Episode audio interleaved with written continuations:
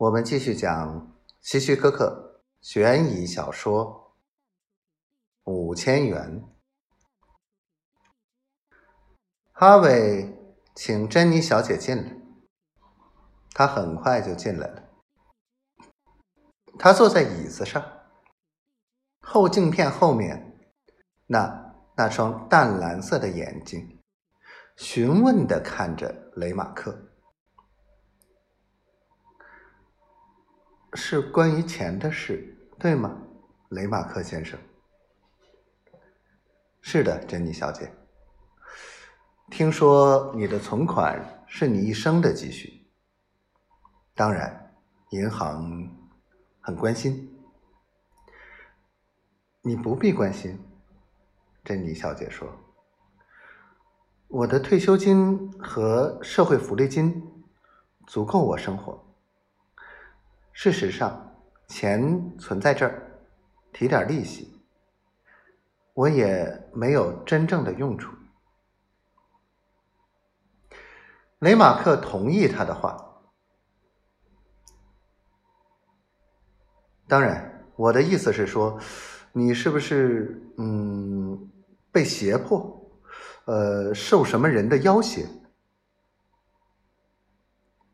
珍妮。眨眨眼睛，对他说：“嗯，不是的。”然后微微一笑，补充说：“我很感谢你的关心，啊，不过没有必要，真的。实际上，我是提前给我的侄儿比尔，他准备投资一项新能源计划。”那一定要用现金，因为目前是在秘密进行中。雷马克全身僵住了。虽说比尔不住在这里，但在这里却很有名。那个年轻人经常与警察发生矛盾，镇上人都知道。我知道你在想些什么，珍妮小姐说。不过你错了，比尔已经改邪归正，他已经向我保证过。雷马克反而犹豫起来。你得原谅我，不过这让人难以置信。也许吧，可是事实就是这样。雷马克改变战术。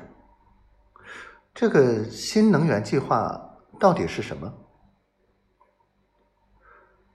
我没法说的很详细，珍妮小姐说。不过和发展太阳的核能有关。比尔对此非常热衷。